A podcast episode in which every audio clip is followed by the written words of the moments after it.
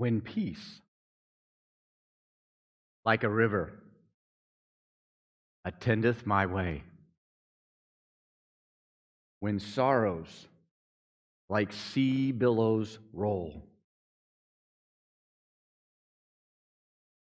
Whatever my lot, thou hast taught me to say, It is well. It is well with my soul. Though Satan should buffet, though trials should come, let this blessed assurance control that Christ has regarded my helpless estate and hath shed his own blood for my soul. My sin. Oh, the bliss of the glorious thought. My sin, not in part, but in whole, is nailed to the cross, and I bear it no more. Praise the Lord, praise the Lord, O my soul. And Lord, haste the day when the faith shall be sight, the clouds be rolled back as a scroll. The trump shall resound and the Lord shall descend. Even so, it is well. It is well with my soul. It is well with my soul. Amazing. For most of us, when we even think to speak these words in our lives, we stop half sentence. It is well. I have a job. I have a family. We have a house. We have two TVs and who knows how many cars. Our kids are healthy and going to school. It is well.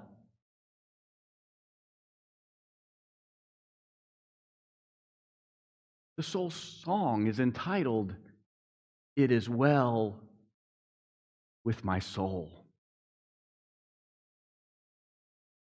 Life as we live it and partake in it in this world is too often thought of just those things that we can count up and list and feel good about.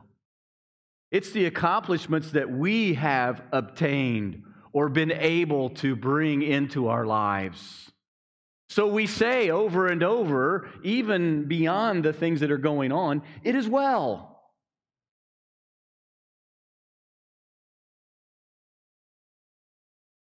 But is it well with your soul. It's at times of tragedy that we sometimes have the frankest conversations and revelations with God the Creator. It's at those moments that we seem to be so raw and torn that we can really begin to have a conversation with God. It's at those moments that we all of a sudden see beyond the veil and beyond the walls and beyond all that the world has thrown at us, and we actually take an honest look at us. It is well won't get us into eternity. The things of this world are just that, of this world. in light of the events that we are remembered of this morning, life is precious. None of us know when. Seconds matter, and accidents happen. But to be able, as these two men played two different roles in bringing us an incredible awesome gospel hymn. One that wrote the words in the midst of tragedy, and one that later comprised the musical score for it.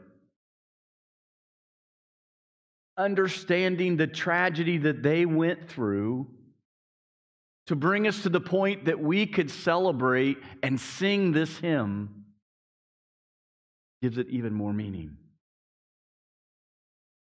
It is well. It is well. My question this morning, though, I ask all of us and way beyond is it well with your soul?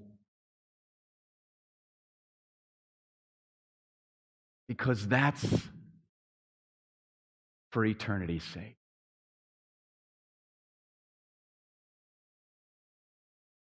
It is well. It is well with my soul. Let's pray. Father, thank you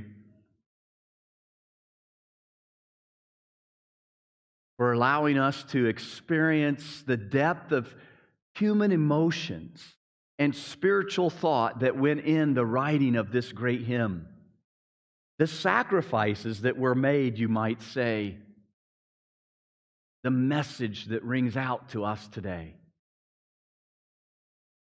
And Father, you ordained all of this so that at this moment in time, it would speak to us like never before.